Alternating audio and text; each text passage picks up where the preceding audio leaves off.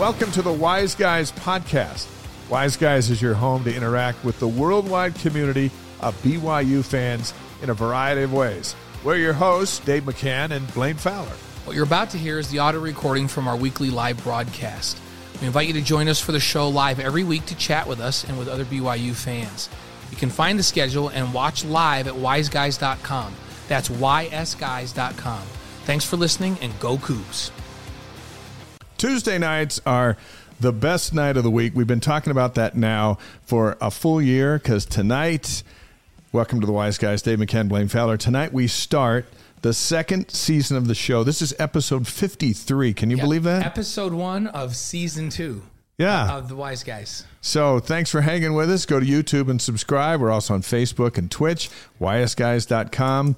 And, uh, and it's all free, but we're just connecting Cougar Nation around the world one show at a time. Yeah, and hey, we're we're asking you when you get a chance.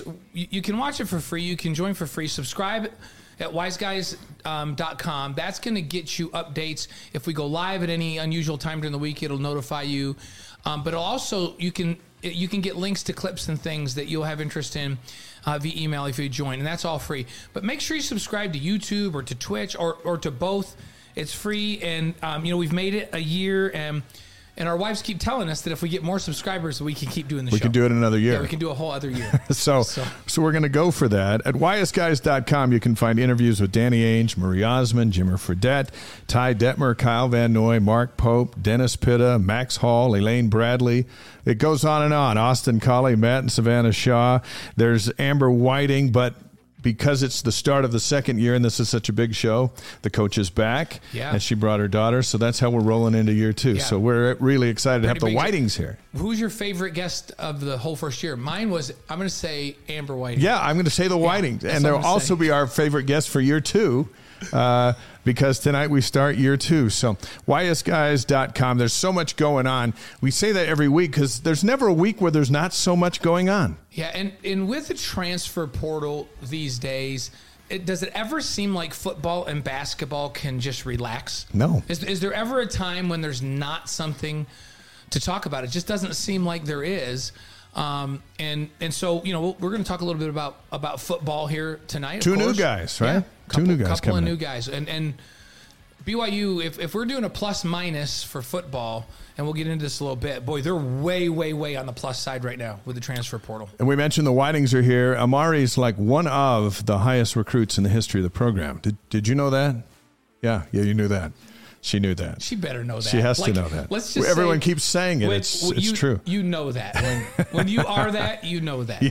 So we're excited to talk to her, uh, get an update on her ACL and this season coming up with the Big 12. It's Yep. going to be fantastic. Yeah. Hey, the golf team preps for NCAA championships, so uh, they had a great last Yeah. day at the uh, at the regionals. So And BYU ends play in the WCC. It's all Big 12. Nothing. We'll talk about some of our favorite memories from the West yeah, there's Coast no, Conference. there's nothing. There's so are they?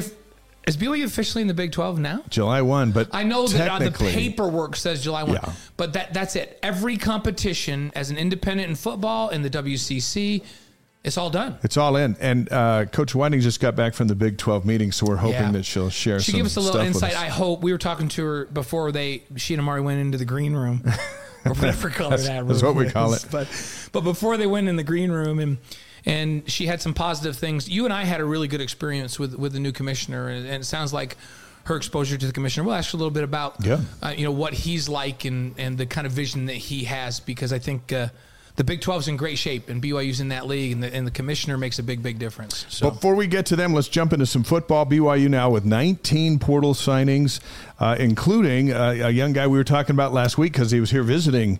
Uh, Keelan Marion, he comes from UConn, and the buzz inside everything is that this is an NFL kid. Yeah, this is this is a big big addition to the receiver room, and and he's got great speed. He's a UConn transfer, and and early on they they were targeting him, and were hoping to be able to get things academically right so that he could get into a, a program, into a grad program, and and things were kind of not looking great, and then they turned, um, and all of a sudden he was on campus last week and he had some big schools that were after him, and he's going to jump right in and have a huge impact um, for BYU. He, he, he committed to East Carolina. Yeah. Changed his mind. I think he really wanted BYU all along.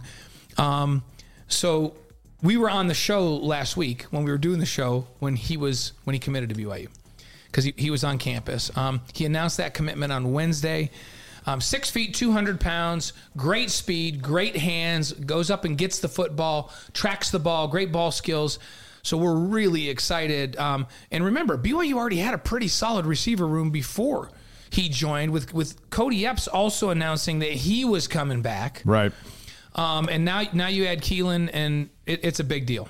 Before we get to the next guy, a shout out to uh, Mike Z, just me, live from Beaumont, Texas. Welcome, Mike, and we're happy to have everyone joining us from around the world. Camden Garrett, cornerback, transfers in from Jay Hill's former program at Weber State, 5'11, 175. He's got a season left.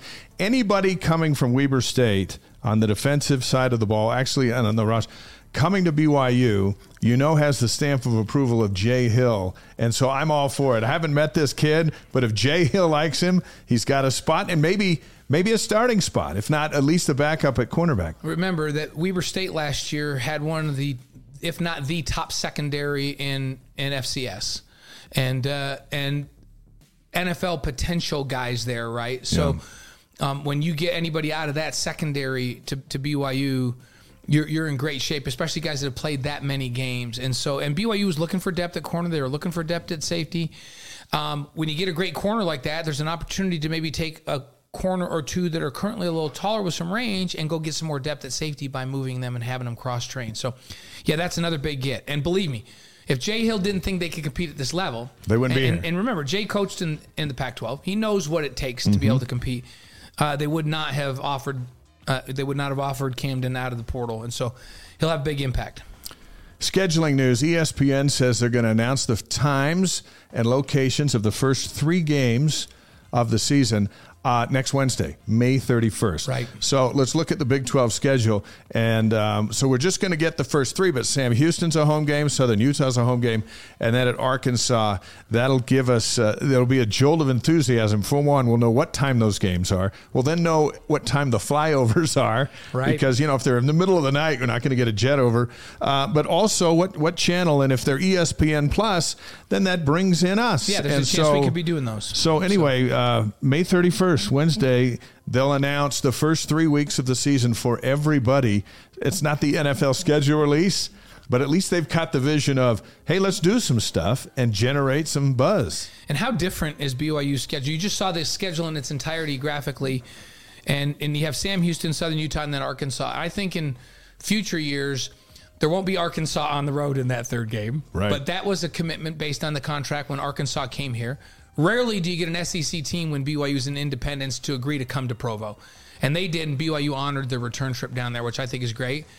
But I think I think you'll see a, you know, another G five game in that third week because there's no reason to go out there and schedule craziness unless it's Utah or you know.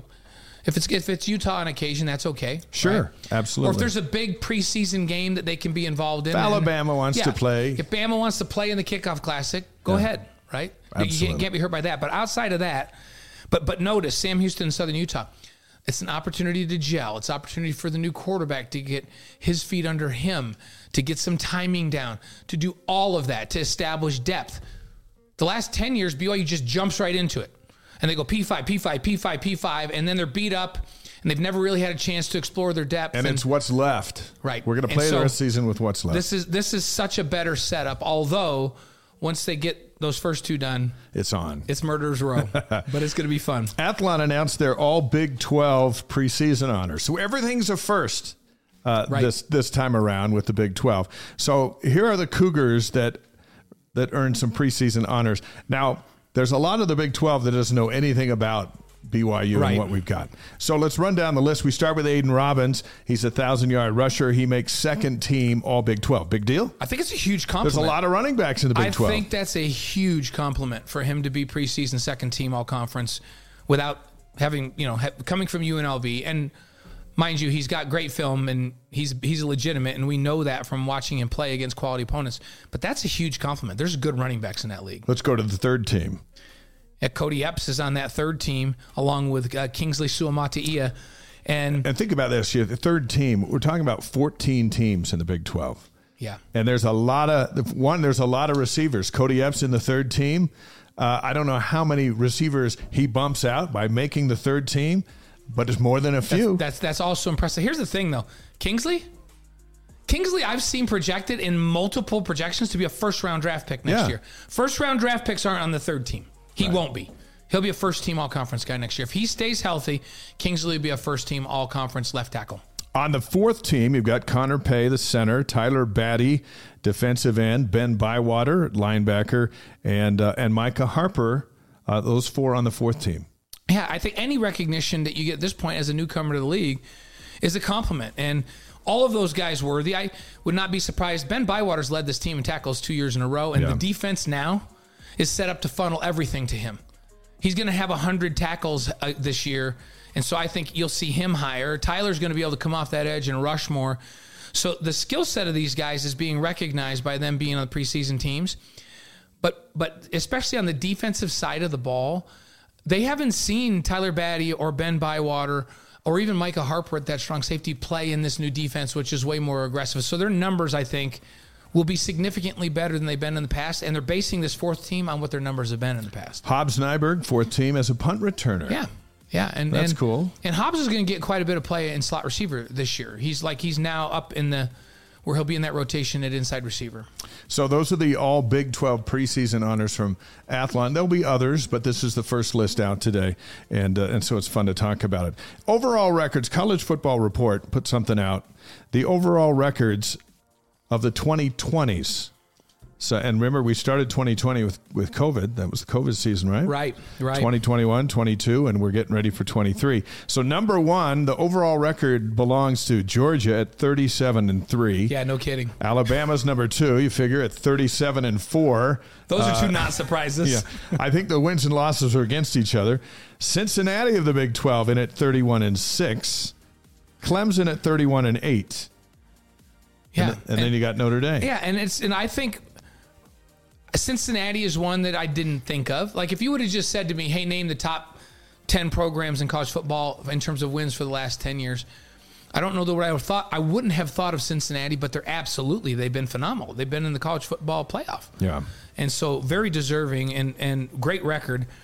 Clem, you, you always think of Clemson, Georgia, not in that order. You think of Georgia, Alabama, Clemson in that order. And and then you throw Ohio State in there. They're at number six at And so twenty-nine. Notre and five. Dame actually surprised me that they're thirty and eight. Yeah. And they play a pretty good schedule every year, right? So so Notre Dame's at fifth, Ohio State's at six at twenty nine and five, Notre Dame at thirty and eight. Hey, look who's number seven. I actually was surprised by this. Did, did you go what? Yeah, that's why I said, oh, we're talking about this on the show. Twenty nine and nine. BYU at number seven, best the seventh best overall record in college football since the start of 2020. We're counting the Well, 2020 season. And when you count their 2022 Pac 12 championship or 2021 Yeah, Pac 12 they did get championship, that. they did get that. Right behind BYU, there's Michigan, uh, 27 and seven. Then Oklahoma State, But and Big number 12? number 10 Oklahoma of the Big 12. But BYU sitting there at number seven. Yeah. over the last uh, since 2020 Isn't that amazing? three seasons. Yeah, and Utah's not in the top 10. No. So we'll just leave that at that. Here's another one that's interesting. At Super West Sports tweeted an interesting stat: the most touchdowns in the last 10 years. Most touchdowns So since the last, let's just take a look back a decade, right? And you got Oregon number one. This is the teams in the West. Mm-hmm. Oregon number one with 430, and that's number four nationally. Right. Because I think we could talk about the same team. I think Bama, Georgia, Clemson Yeah. are probably one, two, three, and then Oregon's four, right? No, actually, I think Oklahoma might be in that top three. Then you got Boise State at 384. Mm-hmm. Um, and then uh, BYU, number three, 372, followed by Washington at 342, and then UCLA. So those are the top five Yeah, that's that's impressive. uh, in the last 10 years scoring touchdowns here in the West. yeah, that's that's BYU in. And you know BYU's been a little up and down defensively. I expect them to be really good this next year defensively. Yeah. But if they can keep it rolling offensively, you know what the key to that is? Good quarterback play year after year. And, and BYU hopefully has their third NFL quarterback in a row that's going to suit up this fall, Right? right? They've had, they've had back-to-back quarterbacks drafted. You know, and we had uh, Jake Retzlaff on uh, BYU Sports Nation the other day. Mm-hmm. He thinks he's going to be the fourth, and he just might be. He could be. He's in a system that produces NFL quarterbacks. And he was the top junior college quarterback in the country last year. Some key So- dates before we get the Whitings in here. July 1st, BYU joins the Big 12. Later that day, Journey rocks the Stadium of Fire. It's going to Mm-hmm. be awesome. And you're and you're hosting, right? Yeah, I've got some of that stuff, which Rough will be job. good. Uh, you gonna hang with Journey back there? I will do some hanging with Journey. Can I come back with you? yeah, I might even come on stage and sing faithfully instead of their singer. Okay, I and then everyone would I do That- not need to hear that. would never happen. July 12th and 13th, uh, Big 12 Media Days in Arlington, Texas. Mm-hmm. And then NFL Rookies Report on the 18th. That means Hall, Nacua, Freeland, and all the free agent signees going into camp for BYU. That's right.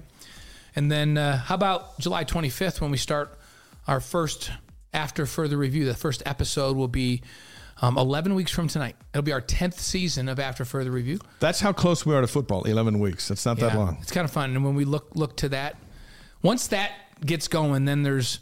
It seems like there's news all year long, but once that get go, gets going, there's news Then big time every week. Somebody twisted an ankle Yeah, or had no, their that's not nails the kind of news. Everything. Every well, day there's something. done. That's good. That's good. So, Uh, August third, the Jets and Zach Wilson will line up uh, against the Browns and Sione Takitaki in the NFL Hall of Fame game. So and the really the the, the only season. good thing about that game is that once it comes on, it's on NBC. Once it's on, then football's on every single week until the Super Bowl. yeah, College, pro, whatever. Yep. Uh, but it has to show up, and it happens to show up in the Hall of Fame game. That's why I watch, even though after two minutes, there's no one that you've ever recognized on the field. right. And and last year, you know, we would have said early in the season, well, the Jets are playing, but we're not going to see much of Zach because he's their starter. But now with Rodgers there, I, Zach could play, play. a lot of snaps in that game. And he should. And Sione's coming back from an injury, so Sione will probably play a lot of snaps. So we'll see a couple of BYU guys with a lot of snaps in that game. It'll So be fun. just around the corner, August 3rd. And then, of course, September 2nd, Sam Houston at BYU. All right. Are we ready for the Whitings? Yeah. I think everyone's ready. Come Who's on go- in. who's going where? Come on in. Coach is over there. Amber's going here? Amari's over here. Okay. Our guests tonight represent the present and the future of women's basketball at BYU Well, and the past. and the past. Amber Whiting just finished her first season as the Cougars head coach, and her daughter Amari is a four-star guard who will suit up for BYU this winter. Put those headsets on. Welcome to the Wise Guys, Coach. Welcome back. Is it? Um, do you feel like? Uh, and then DJ's going to hit their mics. We'll Yeah, be yeah, ready. DJ's gonna pod Does it up. feel uh, extra special to know this is the first show of the second year of this show, and the two of you are headliners? Yeah. Yeah. I didn't realize that. It's crazy. And, Yeah. and the Amber was our favorite guest for the first year. Yeah, you have to we established that. that earlier. Giving you the eyes. And, and does it feel like? Well, Trent told me like, was that your best show? I'm like, it was our best show. Trent. so, Do you feel like you've been here a long time? I mean, it's just one season, but it seems like it was more than that. Does it? Yeah, no, I got the job May 20th. Yeah. And so somebody was just talking to me today, and I've had it for a year, and it just is like that year, snap, and it's gone. she got the job on my birthday. I'm gonna remember from this point forward that she became the head coach on my birthday. Your birthday was last week. yeah. I didn't wish you a happy birthday. Happy birthday. That's okay. I don't. Must I, have skipped by me. I'm downplaying. I've been going backwards for a few years. Like every year, how old are you? I'm a year younger. Amari, what what does it mean to be a four star recruit? What's that feel like? Feels pretty normal, I'd say. Because you're always a four star, or it's just normal meaning it's just nothing's different. no, nothing's different. I mean, I'm just playing basketball, and I don't really see myself as a four star. I just see myself as a basketball player. So, Does it bring any added pressure early? um, I would say so, yeah. But I mean, at the end of the day, I'm just playing the sport I love. So, So, so for, for, for mom and coach, um, you, you've got a four star recruit here, but but this was also a really good deep recruiting class. Uh, uh, arguably, I'm not even gonna say arguably, it's best recruiting class BYU's ever signed. And and so, how do you keep the pressure, the right pressure on this group to perform because of their talent, but not too much pressure that they that they play tight? That's kind of a balancing act. What do you do to to keep this really talented group in the right headspace? Um, well, first of all, you don't talk about it, right? Like you don't add that pressure onto them. I think I just they're the type of kids. They all have a common thread for me. They all like to play defense. They all like to get after it, and they all love basketball, and they all play for the right reasons. And so you just hold them accountable every day. They come in practice. They're still freshmen. They stars. I mean, yes, I know, but they don't mean anything anymore. We're on to the Big 12 now, and this is what they signed up for. This is why they came, and so you just every day walk in practice. Like you get to play the game you love, but you also get to earn every single minute that you're out there. Are you a little bit surprised? I, I was reading through the bios of all all the recruits you've brought in, and we already know the ones who are returning. Um, every one of them is some superstar in their own spot, whether it's at Lone Peak or Nevada or uh, or coming from Oregon. Um, this is a, and we've talked about it a lot on this show. It's it's the the most talented recruiting class in the history of the program. If you just look at the stars and things attached to names, um, man, you did that one year. Um, like I don't know. I just don't. I don't. I look at how we have to mesh these kids together, right? So you look at like when you go out out on the Adidas circuit or the Nike circuit, whatever. All these kids are coming from their roles on their teams, which are superstars, and when they come together on the circuit, out whatever shoe circuit they play, they find their role. And so we're gonna have our European tour. We're gonna have a summer together, and I feel like they'll all find their role, and they want to win, and that's what's most important. I, I, it, it's great timing for you guys because you don't get to take a European trip every year. Um, to have that trip be this year, right, with this big group of new folks, how, how important is this trip going to be to getting this team to mesh and play with one another? Yeah, it's huge. And not just on, on the basketball court, it's a lot of off the court stuff too. Like I've talked to the uh, my players about, like their parents are welcome to tag along. I'll give them the dates where we're playing, but that's it.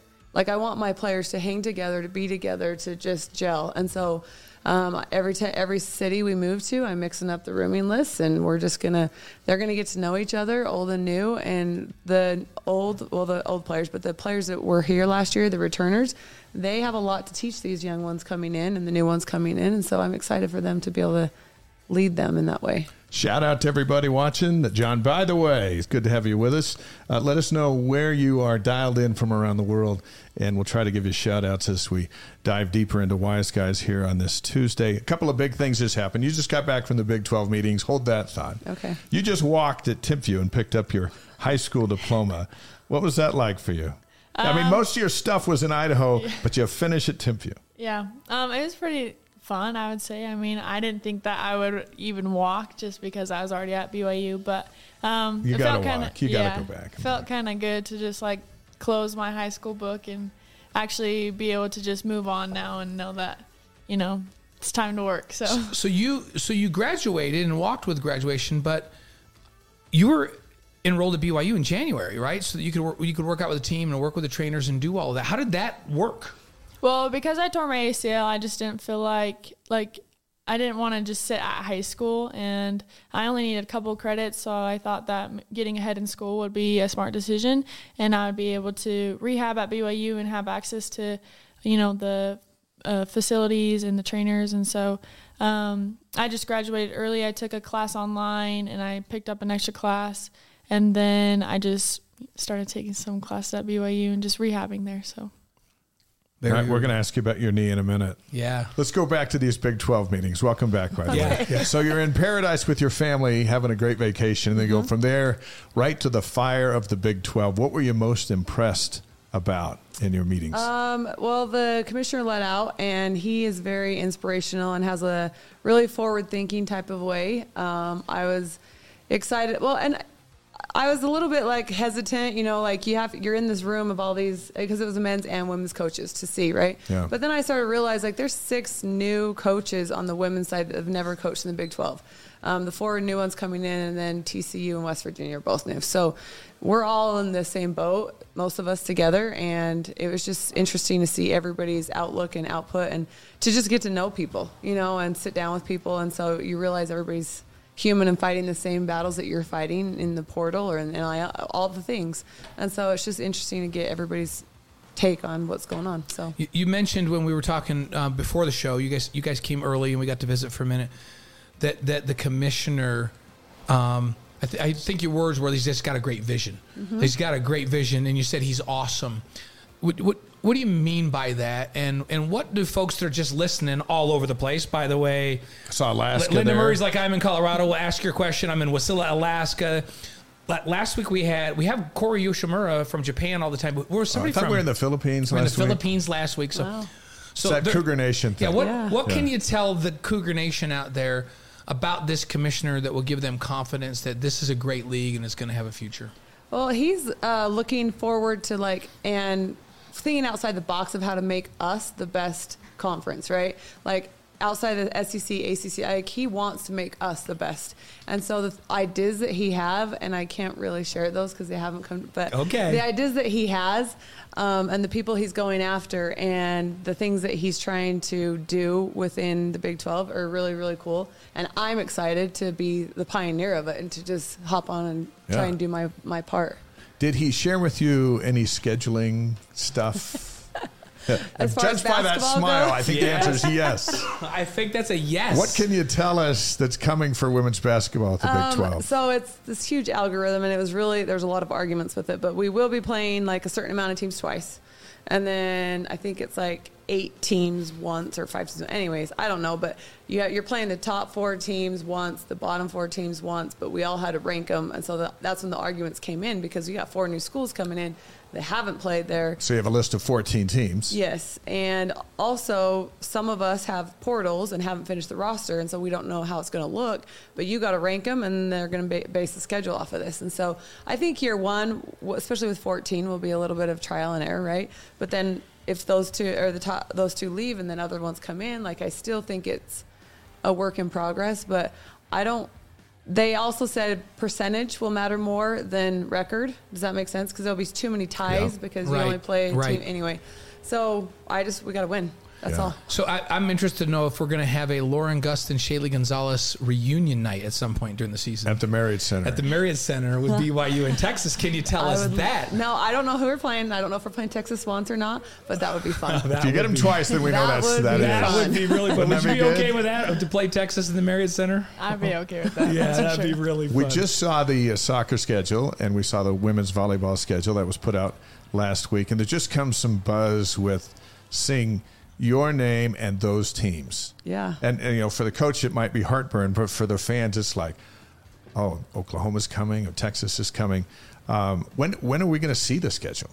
Um, I think they're going to start. Well, we got to finish our non-con first. I think we have one or two left, but then after that, I don't think it's ours is coming out until mid-June, maybe July. Oh, okay. Um, July first is like kind of the kickoff date of like the website, welcome the new schools. Like they might be rebranding a little bit. They, they really want to lean into the Big 12 um, thing, even though we have 14 teams, but always make sure that we're that and just lean into that. And so, yeah, July 1st, I think is like a huge kickoff. BYU women's basketball coach Amber Whiting, her daughter Amari, freshman at BYU on the Wise Guys tonight, live on YouTube, Facebook, Twitch, and ysguys.com. Send us your questions. One from uh, Linda, coach, and, and then we're seriously going to talk Yeah, about gonna- your knees. we're we haven't forgotten about yeah, that. we're going to come back to that. Uh, Linda Murray writes, "How did you find the international players that were signed?" Uh, and she thinks that'll be a, a, a huge help to the team, and and looking forward to getting to know them. How how tough was it to find international kids? Um, well, we have a connection in Spain, and so we call her a lot, right? Yeah. Um, and so that's how we found that one. And then the one from Egypt, she's actually playing in Ohio for her senior year in high school. Six so, three, Yes. big body. Uh huh. And so, but uh, she didn't commit. So the Spain girl committed to us, came and did her official in December and fell in love and, you know, want to come. And then the one from Egypt, she came with her dad, I want to say in January. And it, we had a home game. And Right, it we was, saw her there. Yes. And she, and she just lit up. And he really likes our strength and conditioning guy because he's a, you know, Oh yeah. and so it was just awesome to have them on campus. And that's, I feel like for me, the hardest part. If I can get them on campus, I feel like it takes care of itself. Everybody falls in love with BYU and the atmosphere that we have here and how it is. And so that's my number one goal with every single recruit is to get them here. get, get them on campus and let them feel the culture. Um, yeah, interestingly, you you mentioned. Um, oh, you, I want to tell you. You said she's a big body. Man, I got I got in big Yeah. trouble for saying that one time. Well- like, what, what are we supposed to say, Amari? like, because so so Gene McNulty. I don't know if you guys know who 6'3", Gene is. Do you a know big Gene? body. Do you know Gene? No, Gene McNulty was a two-time first-team All-American in the finals for the Sullivan Award at University of Montana when they were ranked in the top ten. Really, really great player, and now she works with agents and stuff in the WNBA. But one time we were talking, and she's like, "Blaine, don't ever say she's a big body." And I go, well, "What do I say?" And she says, "Say she's good size." So I'm like, "Okay." I'm like, "Wow!" And she's got great size inside. So that's why.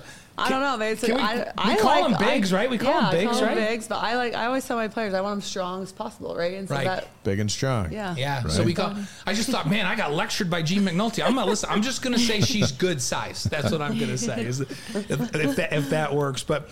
Um, so, so international players, like how much of a role do you see them playing, uh, moving moving forward? Like, is there a percentage in your mind? Is it one or two a year, or does that become a big part of the roster moving forward? Do you think? Um, well, I, and I also have Smiler and Ari from New Zealand, right? right. And so, like, I feel like, I mean, we do need to reach out outside of the United States, but also that's not like a, I don't know, a, a checkbox that you have to have, right? Like, I just want the best of the best and people that love this place and fall in love and fit our culture. And so that's a huge part. But these girls are going to be really, really good. And I feel like they're learning from, like, Atika is, she's looking up, she, oh, she loves Lauren like idolizes her, right? And so she's trying to be Lauren in the next two or three years, right? And so for having her in practice and to be able to do that with her, that's just that's one of the benefits of So being here. you've let her know that in two or three years you expect her She- to be the number one to lead the rebounder in the country. Yeah, that's great. It's good to have those. I, I want to ask Amari about Lauren, but let's first let's hear about her knee first.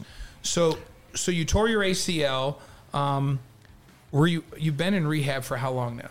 Uh, seven months. Okay. I can tell you this. Uh, since um, I live in the Timpview area, Right. When word came that you were moving here and that you were coming, and all of a sudden Tim Timpview's going, "We're winning a state championship. Yeah, we're going to win a state championship. and what was it? The first day of practice, or something close to it? You tore your ACL. What happened? No, I I was on my official at BYU and we were playing pickup and I tore it then. During the official visit. During my Oh, official that visit. makes it even more sad. Ironic, I know. I know. But uh, you know, welcome to BYU. yeah. And, and, and so seven, so seven months. So you're running and you're you're doing.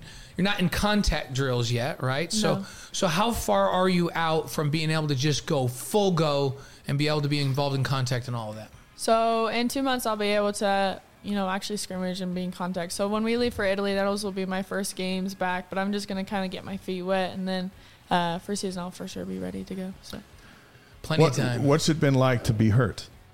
um, it's definitely been different. I feel like I've had to s- like mentally become stronger um, and just kind of find other ways. Uh, t- I guess to be happy. It sounds like kind of dumb, but No, it's um, real life. yeah. It's it's what we all deal with. Yeah. Yeah, like I feel like basketball is just like something that I was able to just, you know, like if I'm stressed, go, you know, go hoop. If I'm mad, go hoop. Like it just is some like an escape for me. And so when I didn't have that, um, I just kind of had to rely on other things and realize, okay, I'm Amari Whiting, but I'm also, you know, like not only just a basketball player, like I can be myself without basketball.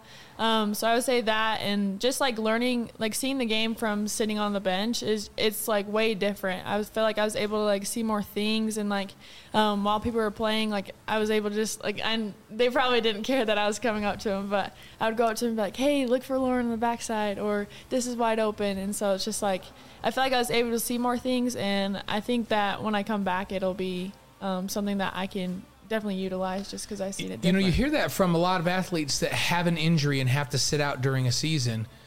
Like I'm, a, you, you've been a the top player on your team since you were little. You've never sat and watched ever. No. So it's a complete, it's a completely new experience for you, and and you get to learn, right? So how anxious are you now that the game was taken away from you for a season to get back out there and be able to play with your teammates? Oh, I'm super anxious. I mean, like just watching practices and I mean, like just seeing them work, like it makes you that much hungrier. And I know, like just getting back a little bit, like I was able to do one drill pull ups, and I swear, like the next 10 days I was doing them as much as I could. Like it's just something that, like, I'm chomping at the bit. And so I feel like I'll never take it for granted ever again. So. Uh, Trent Yeah, you see Whiting what is Trent uh, says here. You see that? chimed in. uh, Mari can't guard me, is what he said. Actually, when we were in Hawaii, we had a shooting competition and asked Trent if he won because I'm pretty sure. pretty So sure you outshot him? Oh, I outshot him and Jace. Because Pops and can Amber. Because Pops, You outshot the whole Pops can family? shoot. Pops can shoot it. I know Amber can shoot it. oh, he definitely can shoot. Yeah. So, but you you beat the whole family. Were you the number whole one? family. Number so, one. see, that's why he didn't say uh, Amari can't shoot as well Yeah. as me. He just said you he couldn't said guard. you can't, Can't guard, guard him. Because he plays bully ball. Like Yeah, that's, that's it. right? If we were running like doing full court one on one, he would be gassed, then I would definitely. He's old. So what's It's it not like fair. for the mom and the coach? Mm-hmm. Um, you want your guard back as fast as possible.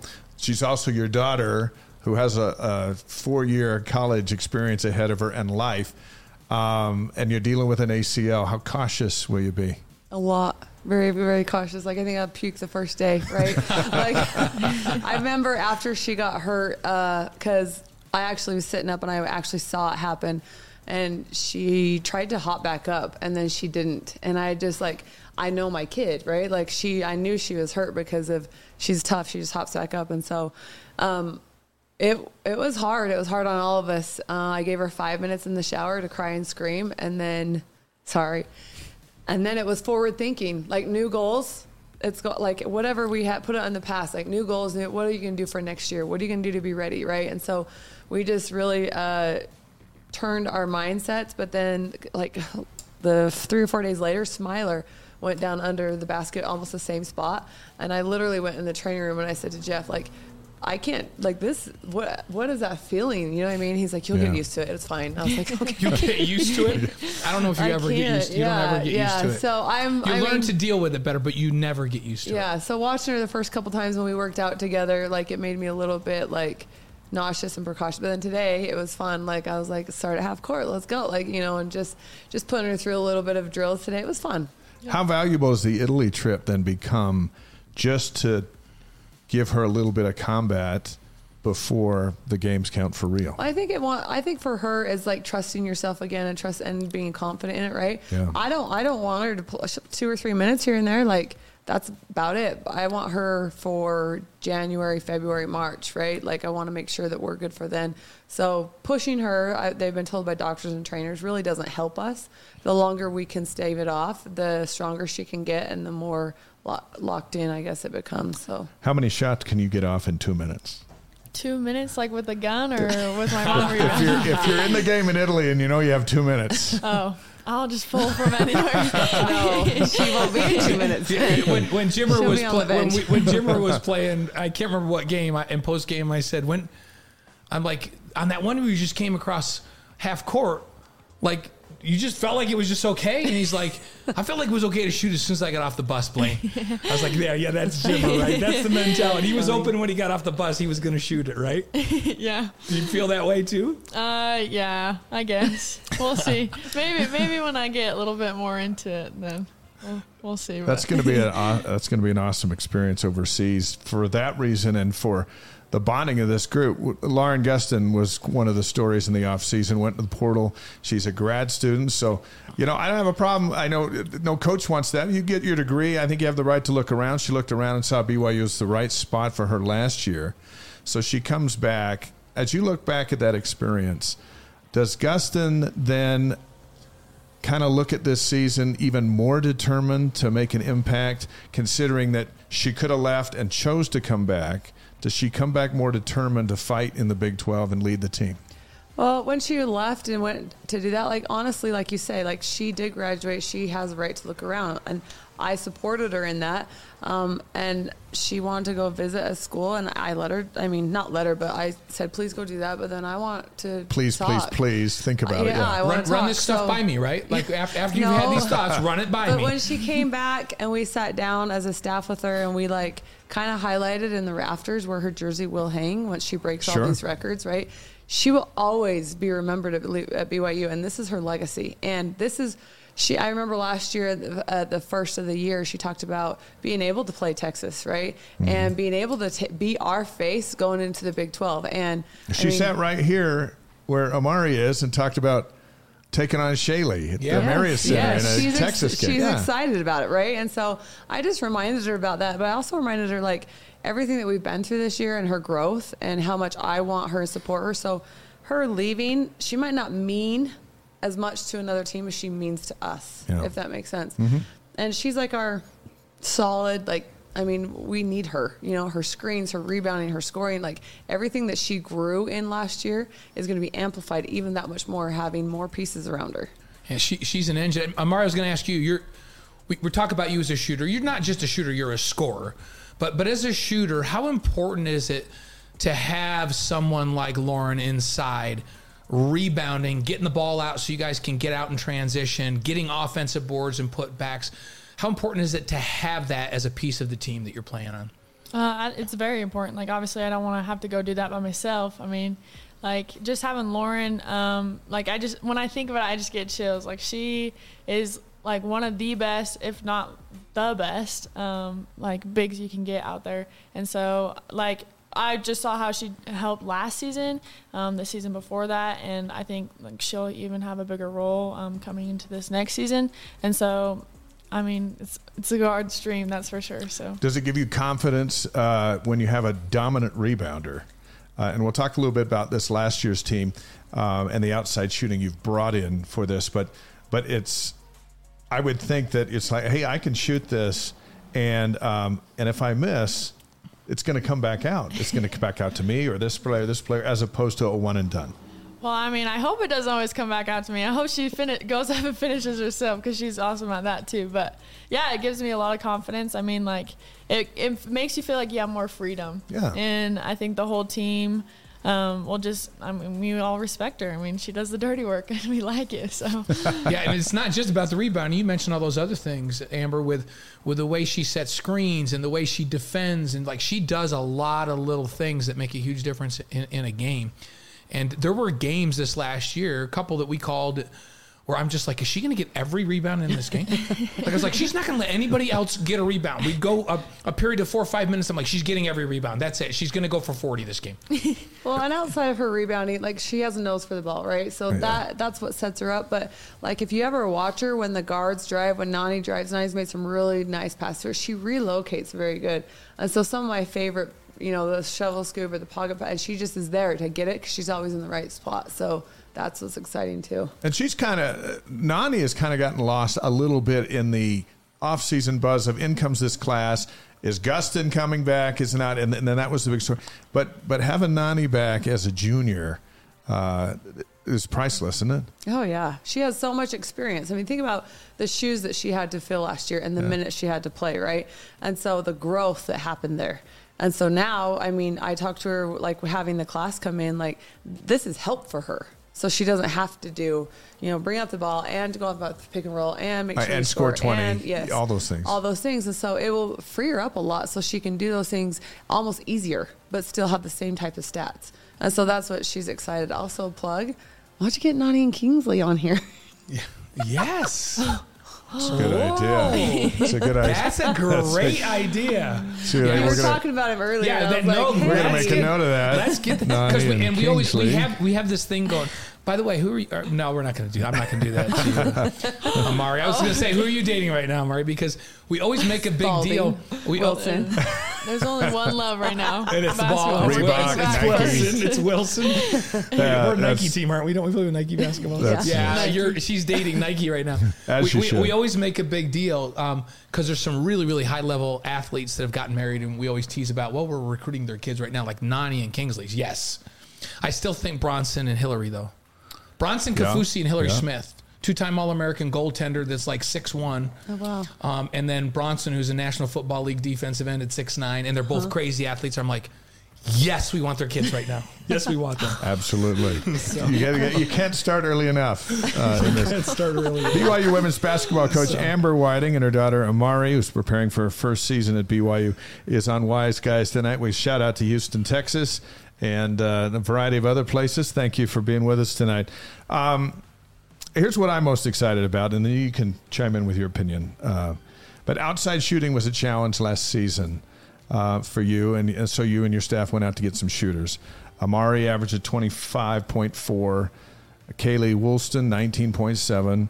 Jenna Asai 25.8. In one high school game, she made 10 three pointers, scored 43 points. I watched her video it's like, oh my gosh. Um, played 10 games at Oregon, so she has three years of eligibility, and you have others as well. But how about the shooters? How do you feel about the shooters that you've gone and picked up? Well, I think at the first of the season, our shooters were very timid, I would say, right? Like, I don't think that they understood. Um, but then it became very apparent, like midway through the year, we started really harping on them to shoot the ball because they would sit girls in on Lauren two and three. Right. You know what I mean? And so even driving lanes weren't open because of that, and they wouldn't, and they were hesitant to pull the trigger or right. So by the end of the season. I mean, I think Emma in that San Francisco game and Smiler hit some big ones and Ari Yeah. hit some big ones, right? Sa- so I feel like they started to come into it. So I got, I have shooters returning, right? And then you add in all those other ones. You can't sit on Lauren anymore. Like Right. she can go one on one, and then the driving lanes become open if they want to pinch in. Then we got kicks. Like it just, it makes the spacing of the court become really, really big, and it's like a player's dream. And it's not as someone like Emma with size that can go out and shoot is a big deal too Huge. because now one of the bigs has to run out and chase her out there, and the Mm-hmm. spacing on the floor is. I, I felt like she developed as much as anyone last year. What about her development throughout the season? Oh, she was incredible by the end of the season. And I felt like she got used to playing on the outside and perimeter and how to work off Lauren, and they became very good at the high low game. Um, and I don't know if you guys remember Nani's uh, percentages her her freshman year, right? They were insane. So when she has help and doesn't have to do all of like Because think other- of the players she was playing with her freshman year. Yes, and Yeah. so then if she, did, I mean, she can get out and go too and knock down some shots. Like that will be that's a lethal. is Yeah, that what you're yeah. excited about? Yeah. I mean, I know it's- Lauren's excited about not getting double teamed like ever again. And, and, Uh, and Amar, isn't it nice to be if you've got great teammates? So Nani last year, you know, we did some of the games. We talked to the other coach, and they're like, "Well, I'll tell you what we're going to do. We're not going to help off of Nani, mm-hmm. so we're not going to leave her, and then we're going to pack it in against Lauren." And dare other people to make shots, and then when Emma's making shots, then all of a sudden Nani gets better looks. and then games where they weren't making shots were games that they that Right. went the other way. That's right? that, that we're struggling. And Yeah. so, so you as a scorer, how important is it to have other folks that can do this so that you don't have to be the focal point of everybody's defense? Um, I mean, basketball gets a lot easier when everyone has to defend. Um, I feel like you can always find a weak link or you know find like something that works. Um, like the transition from high school to AU, like AU is my favorite just because everyone can hoop, and so everyone's got to step up and defend. And if you don't, show. So Yeah, it definitely shows if you can't defend. I, let's let's talk about defense a little bit because last year it seemed like when we talked almost a year ago, it was a little less than a year ago because you had just gotten the job and you came in and we loved that. Defense was a big theme for last year. Like we are going to defend, right? And and then shooting developed as a season. What what's the theme this year? Does it start with defense again? Or, Yes. or, or do we Always. transition or do No, we no, no. transition into a team that goes out and outscores people? No, we have to defend because honestly, it transitions into your offense, right? You can get out and run, you get a rebound, you get a steal, and then transition starts. And so, obviously, we're going to always start with defense. And we did a pretty good job at certain points this year and kept a lot of teams underneath their scoring averages. Um, but I will always defend. Like you can't go away from that. That's my. Have That's you seen thing? fil- have you seen film of your mom? no. I'm too Oh. You, she could defend. Well, I believe it. That's all she is preaching to us. So Yeah, no, I mean, it's and Your she's dad, on the other hand, was out there just waiting for a yeah. three Your dad was like doing this, like, "Hey, I'm open, I'm open here." every time. Let's rewind to when Trent coached Amari and how much fun. Oh my gosh! Yeah, when my mom uh, like got the job, she had to obviously quit being our AAU coach, Yeah. and so my dad stepped in, and uh, all of us girls like he called a timeout, and all- the whole only thing he talked about was offense, offense, offense, and then we all like kind of, and then we like broke and went out, and all of us kind of were like looking at each other like. Okay, that was different. Like what? So he, he played a different game. He ran from the top of the key to the top of the key. yeah, It was it of was an easy course. That game was for about him, it. right? Yep. That Yep. was it because he just he was defending the other the other team's perimeter guy, and he was just running and, and spotting up and knocking down shots. Some right? people think that the best way to win a game is to score more than the other team. And then some coaches think the best way to win a game is to keep the other team from scoring, you know, at all or at least reasonable. Right. And the law of averages are going to end up on your side, right? Mm-hmm. Is that yeah, that's your school? I have some. I have some staff members that have offense first and foremost. And so- for example, they- Lee Cummard. Yes. yes. Yeah, Lee loves offense too. Lee like, loves he, offense. he wants to shoot 100 threes a game. So Wow. no, no, he doesn't that much. But yes, they keep me balanced.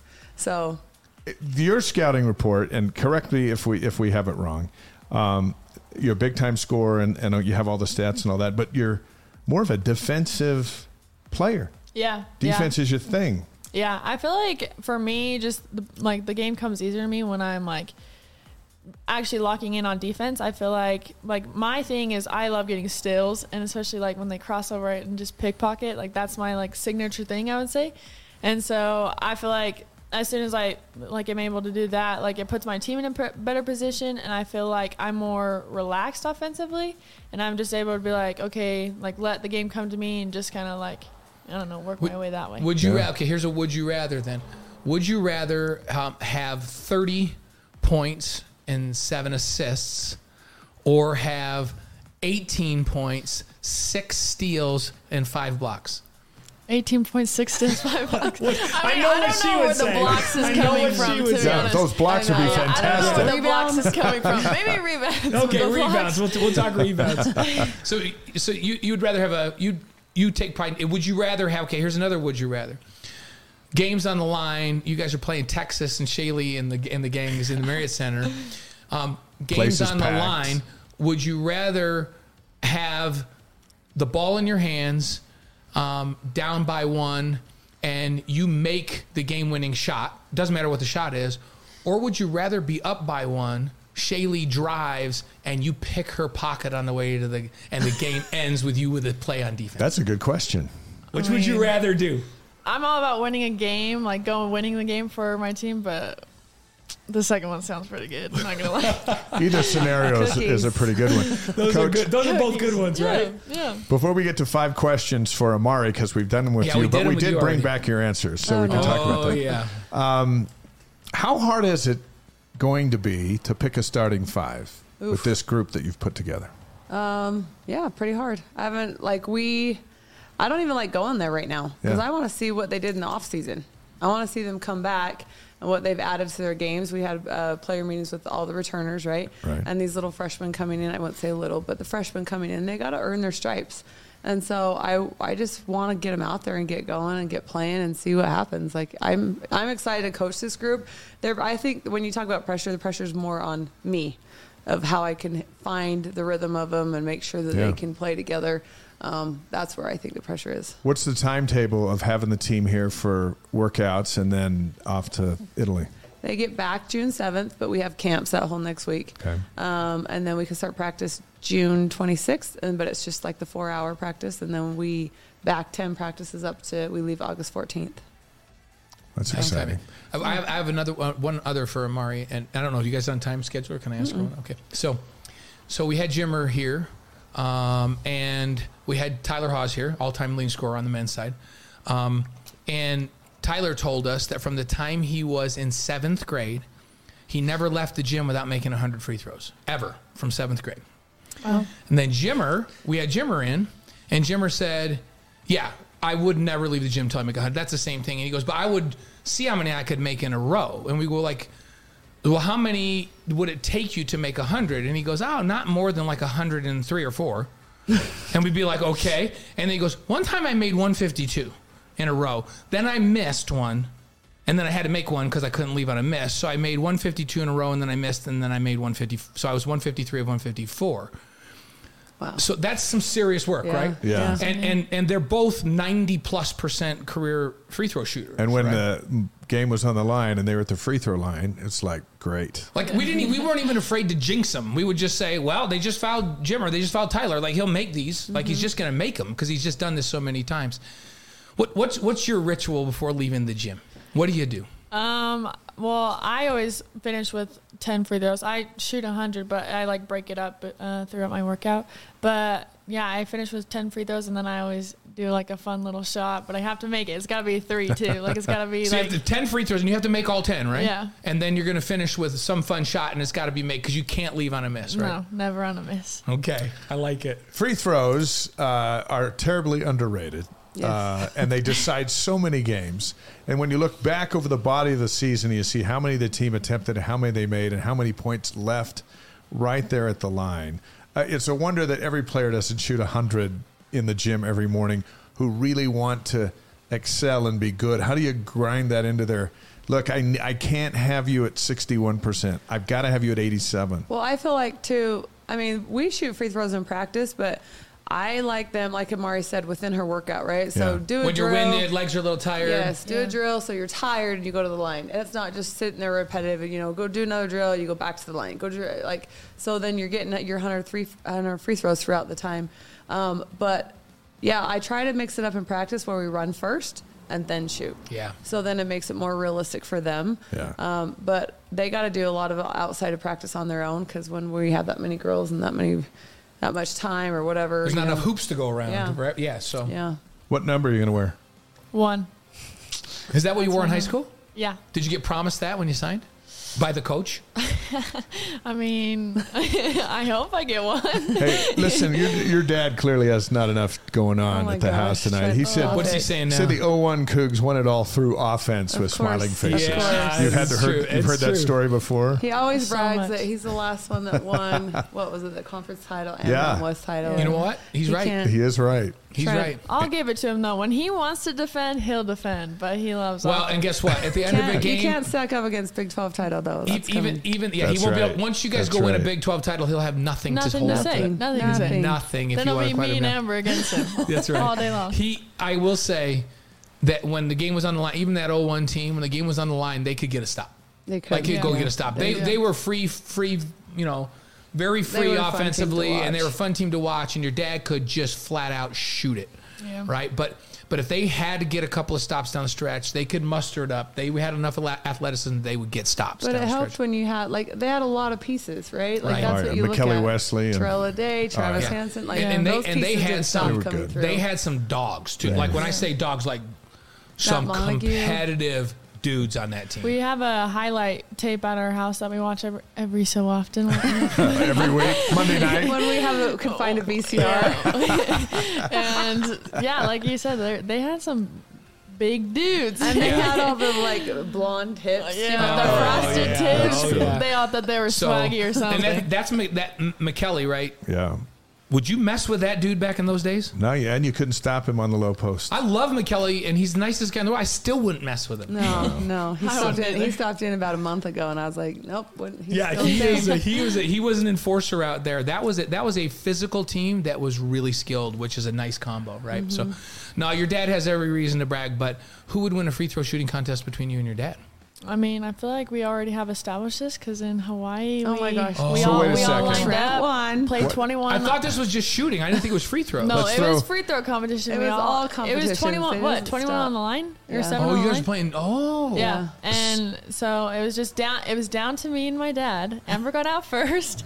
Oh, wow. then Jace, then You it got was a me lot and my going dad, on. and then Trent choked, and I took the dub. wow. So you won the th- in a in a straight one to twenty free throw shooting contest. Uh, who wins out of the four of you? Not in this what do in the you game think? of twenty What do you think? I want to hear. Jace. Oh, Wow. Jace. Okay. Now Now Jace is going to be a crazy. sophomore at Boise State, right? Yeah. Sophomore Yeah. at Boise Yeah. State on So the here- team up there. Yeah. So here, here's a different question, Is he better than you? and I, want, and I want you to answer this, and you can choose yourself too. Okay. Okay. The game is on the Oh my line. Oh my gosh! It's it's it's Oklahoma BYU in the Big 12 championship game. Men's or women's? It's both because Oh. this is a universal question. It's a universal. This is it's Oklahoma and BYU in the championship game, men's or women's, and and it's tied, and your team has the. No, actually, you're down by one, and your team has the ball, and you get fouled, and now you need somebody to step up and make two free throws, one to tie it, and the second one to win it. Who in the family are you putting on the line in that Don't situation? Be honest. Come be on. so be so Come on, honest Amber. right now. Trent. You put Okay, Trent I would say that too. Besides myself, like I believe in myself, but like You go You with put dad. Trent on the line. Put your My dad on the dad's- line. He's been through so, He's too many like tight. He's been in cards big, big Italy, games. Yeah. Italy games. Well, like, back it Yeah. up. Back it up a few feet. And who who wins the three point shooting contest? One to twenty. Trent will get off the bench after making fun of the kids and walk out and just knock down shots. Like he just doesn't. So I don't he's know still- why. he's still- He's still got it, and it's annoying. it's whatever. It's it's good that he still has it. Who takes second? Do you take second, or does Jace? Who's who's the second best three point shooter? Oh, Trent's not the best three point shooter. Let's be clear. He's No. a good free throw shooter. Oh, okay. Three point shooter, I would say it's between me and my brother. yeah. Jace Yeah. is a really, really good shooter. What Yeah. what where what happened to your skills in this? whole I'm thing? like the full time rebounder. She's like the ref too. anymore, She's and got to the break up the fights. and I cook the food and I clean the house. Let me just say, if, if we have have to choose, if we have to choose in their prime, right?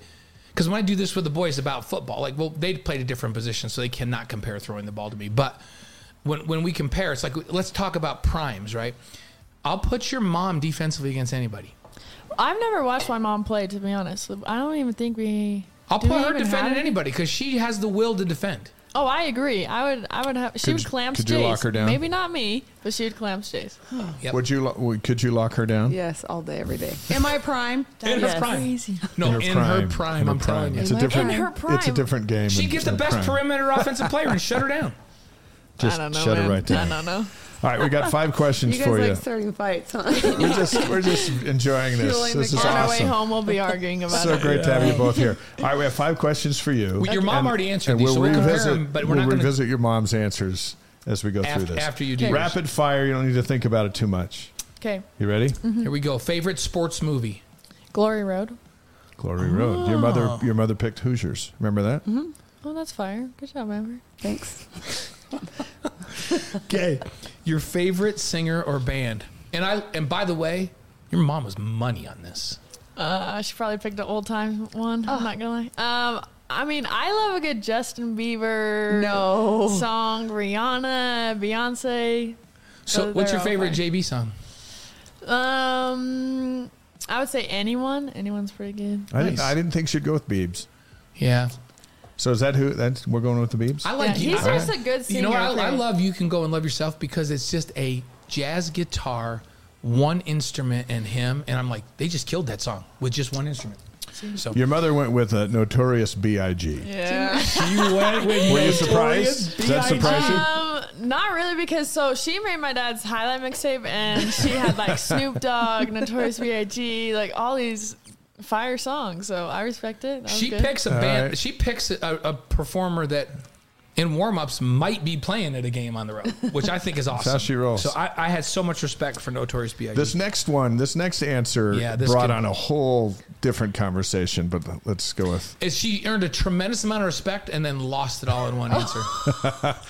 so so here we go. Your favorite breakfast cereal? Um, I like Kashi Go Crunch, the peanut butter kind. Kashi Go. Yeah. What is Okay. that? Is that like Captain Crunch? What are we even it's like talking a- about? It's, It's like, like a gran- protein, like Why organic. can't you guys Yeah. have normal cereals? What What did you pick? Like no, flax? like she Steel said cut steel oatmeal. cut oatmeal with honey. What's going on? that's not a breakfast cereal. Well, she That's she, Thank you. breakfast She Thank said it you. was. I was looking for Captain Crunch or Lucky Charms, No, and she no, came no. with cut she oatmeal. came with that, and then we had a discussion as to what that even was. We we growing up we didn't have very many good cereals. I mean, the best we had was probably Cheerios, and so Yeah, Italy doesn't have sugar cereal. Italy, yeah. Oh. So is this was an like Italian cereal then? What what did Cashew you say? Crunch? Yeah, what No. is that? What is it's, It's literally just like it's like an organic, like a like protein. protein what granola. aisle? What aisle would I find that at the? you can find it at store. Walmart. Yeah. Man, I just stepped my game up. I just stepped my game up because you know what I had I'm before I gonna came bring here. these guys some cereal. They're for, gonna for actually try. dinner, I had Frosted Flakes before I came here today. Oh, perfect. That's Yeah. why we're. Yep. That's why That's Look, you why gotta you're that's so why good I with the brought it. questions. You gotta feel the body. Hey, I have, to t- I have to tell you, Kyle Van Noy and Marissa. First of all, they're they're nutty, but because they're like super like. Like I think they're rubbing their kids' hands. And we're recruiting with their kids too, milk to make way. sure, you know. But no, they're amazing people. But Kyle's like, oh, we would never feed our kids cereal. What did you say they, they gave? give them protein shakes they have protein shakes for breakfast with spinach Oh, in them. Welcome to the new day. Here's a spinach protein shake. Like, I I'd said, go right Kyle, back to bed. one of them's one. It's like doesn't matter. So, So we'll deal with them later. That, Yeah. So okay. So, so whatever that was, I I'll be know. honest. I didn't expect that. Oh look! I, oh I- look! See, See? see, that's the, Oh, there that's is. the oh. best kind. Everyone, go Cashew try it, G. please, and tell Cashew me. Let me put you, everyone Crush. on real quick. This is the best cereal ever. Do you Wait put sugar on it Do you or put what? milk on it? No, you just Yeah. put some almond milk or Almond milk. milk. in there. so Almond almond milk, and Almond that ten grams of protein, I actually could eat that. See, oh, No, it's really and it good. tastes so I honestly don't eat cereal. It looks like a granola bar all since It's like I over. got a little Reese's also peanut good butter if you put uh, chocolate almond milk in it, so then it's like a little peanut butter and Peanut chocolate. They make chocolate. that chocolate almond milk. chocolate Yes. almond milk. That's all Okay. we have in our All right. DJ, Almond wait, milk. way to come up with that. I'm gonna have You're a to get- I'll- fascinating Yeah, family. that was awesome. Amari, I'm going to try it, and I'm going to You report. should, I'm yeah. going to report back. So, so Linda Murray says it's in the cereal aisle. It's just another kind of cereal, like granola. It's Yeah. probably She for the. I knows go what where she's all the talking about. colors are. The like bright Linda's colors like draw David me in. Blaine. Chill a little bit, okay? so, okay, All right, number four. your favorite basketball moment, and, and it, it it can be that you were involved in, or it can be just a basketball moment that's your favorite moment. My favorite basketball moment was probably last year at state. Um, we had gone to state every year that I went, but the first game, like the my first year, we took like fourth. Second year, we took third, and then this year there's like kind of like, oh, is Burley gonna win? Yada yada yada. And we won the first game, and the second game was the semis, and that was a pretty big game. We were playing Preston, and they were a really really good team.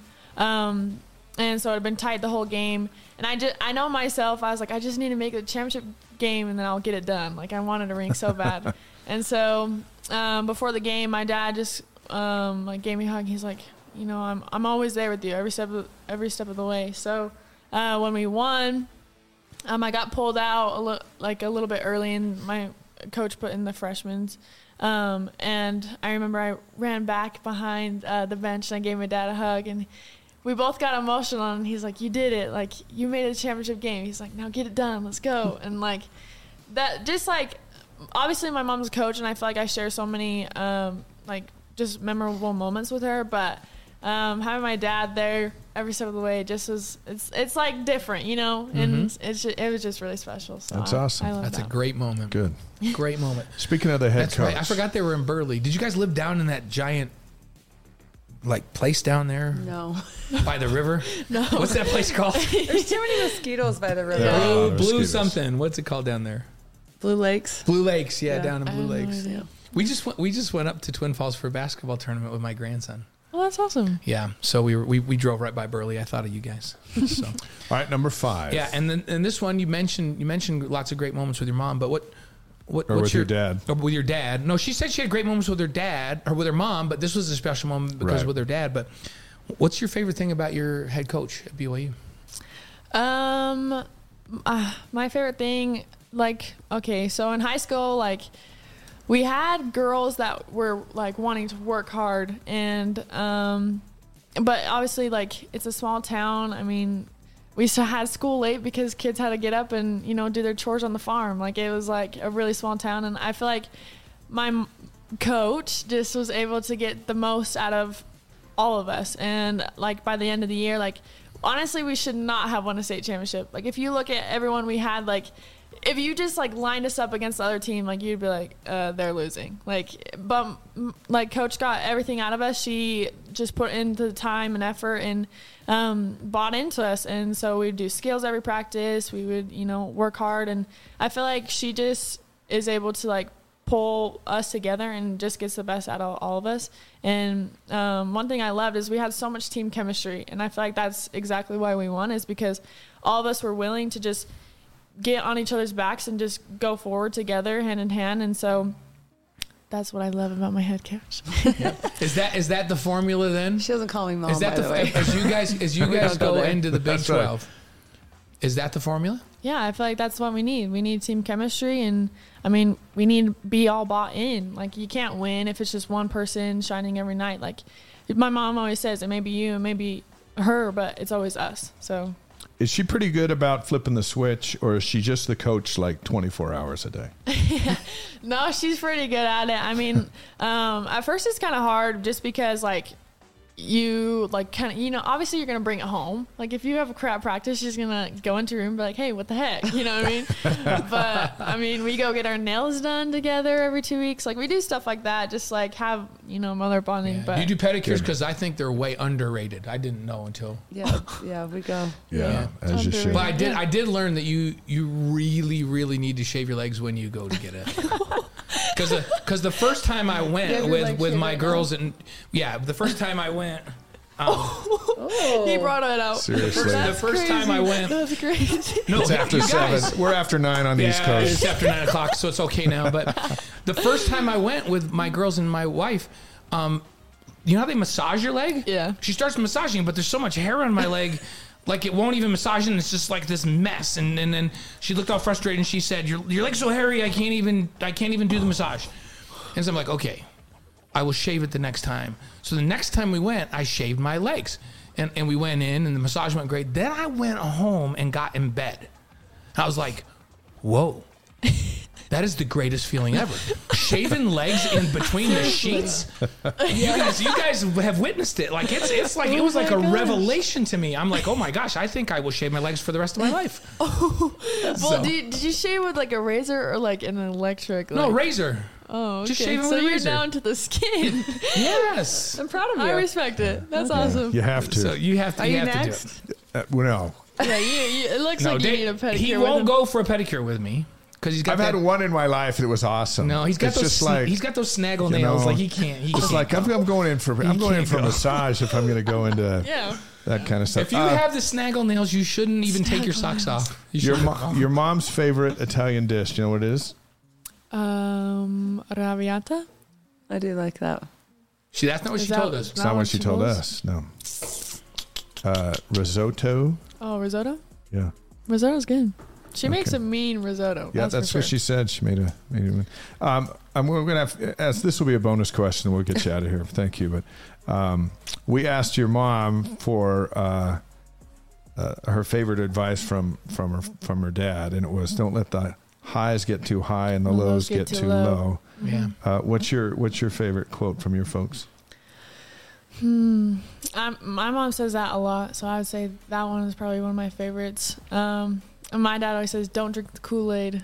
I feel like, like, like you uh, asked me at first, like the four stars and stuff like that. Like it just doesn't matter. It's just all about like who you are as a When's the last time you've had a glass of Kool Aid? It is outstanding, especially if it's grape. Yeah. I don't think I've ever had Yeah, Really? I don't Never think had Kool Aid is it like if there's kids on the side of the road and have a Kool Aid stand, Just you should stop. stop and You give stop them fifty buying. cents and get one. Don't- Usually, like our neighborhood, we just barely bought some Otter Pops from some of the Yeah, kids. there you go, Otter That's Pops. usually Otter Pops supposed are to be good That's too. another very underrated treat. That'll Otter get you through the Otter summer. Pops.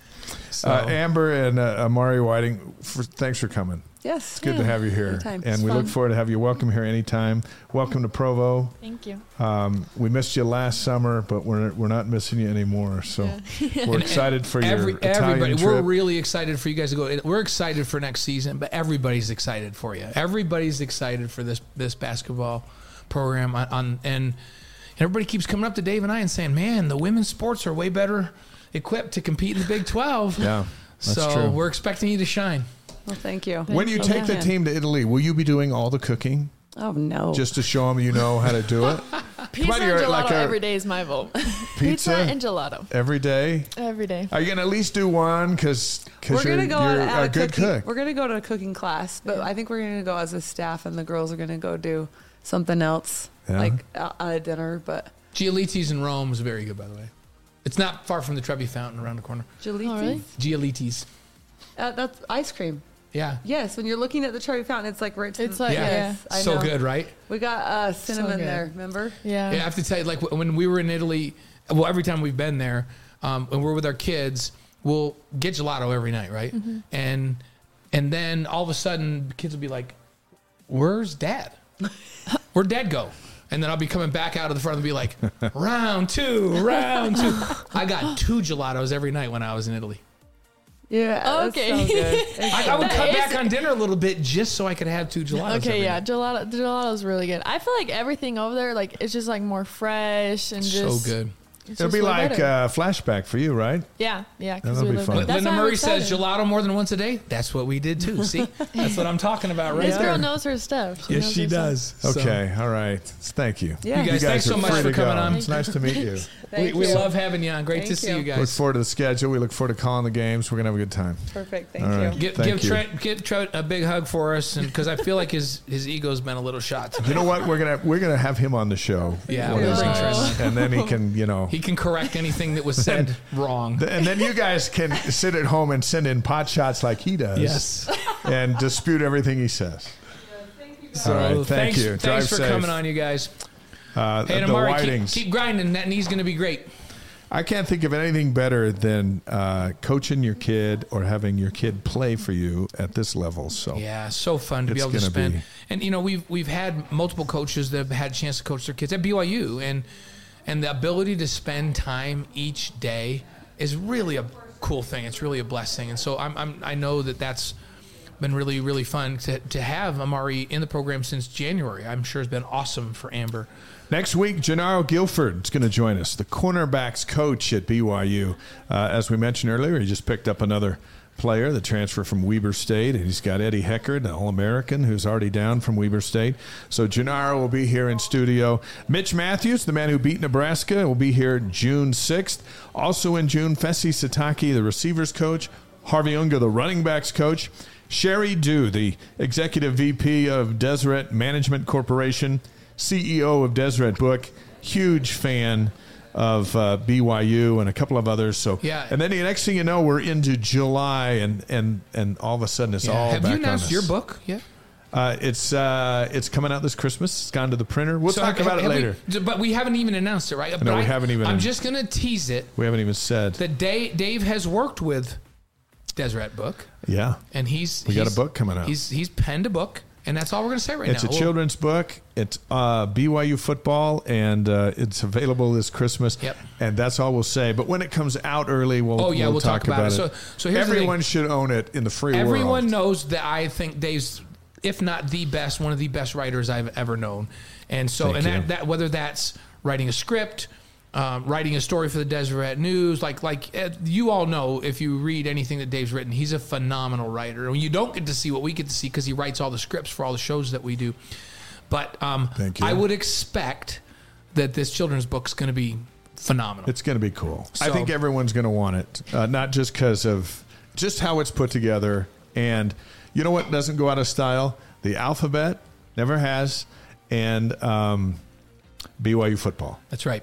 Those two coming together. Yep. So we'll we'll keep you up to speed on that Right. a bit later on. Uh, let's get on to some headlines on campus. With uh, here we are sitting at the end of May, but um, man, there's a lot of things going on. Start with men's golf. Yeah, men's Big golf. week. They they finished second at the regionals and advanced to the NCAA championships. Remember, you had to be in the top six to advance, right? And they were sitting just outside of that after a couple of rounds, and and it's like, hey, don't worry about it. They're going to be just fine. And then they played a phenomenal last round, and they finished second in regionals and they advanced the NCAA championships. Play begins this Thursday for BYU at Grayhawk Golf Club in Arizona. It's down in Scottsdale. I played that course. Phenomenal Really? layout. It's great. Um, they'll play their final round on Thursday to avoid playing Sunday. So the NCAA tournament goes through Sunday. So BYU will play the final round first. I always find that to be weird um, because it can really help you or it can really hurt you, especially if, if all of a sudden the day you're out there, the weather's terrible. Right. And they've had that happen to them before. it, it could be an advantage because Yeah. it could be great on Thursday And you shoot lights out, and the pressure's Sunday. on everyone else. Yeah, and so you, it could reverse. But you're right. There's been a couple of other times when they have it now. BYU's last uh, national championship in golf was in 1981, my freshman Let's, year. let's get another one. Let's go get one. Let's get one. So- Men's basketball, BYU's going to play Fresno State on Friday night, December 1st at the Delta Center in Salt Lake City. That's when Christmas Around the World moves into the Marriott Center. So the Bulldogs and the Cougars in Salt Lake. And then uh, nine days later, BYU's back up there to play the Utes on December 9th.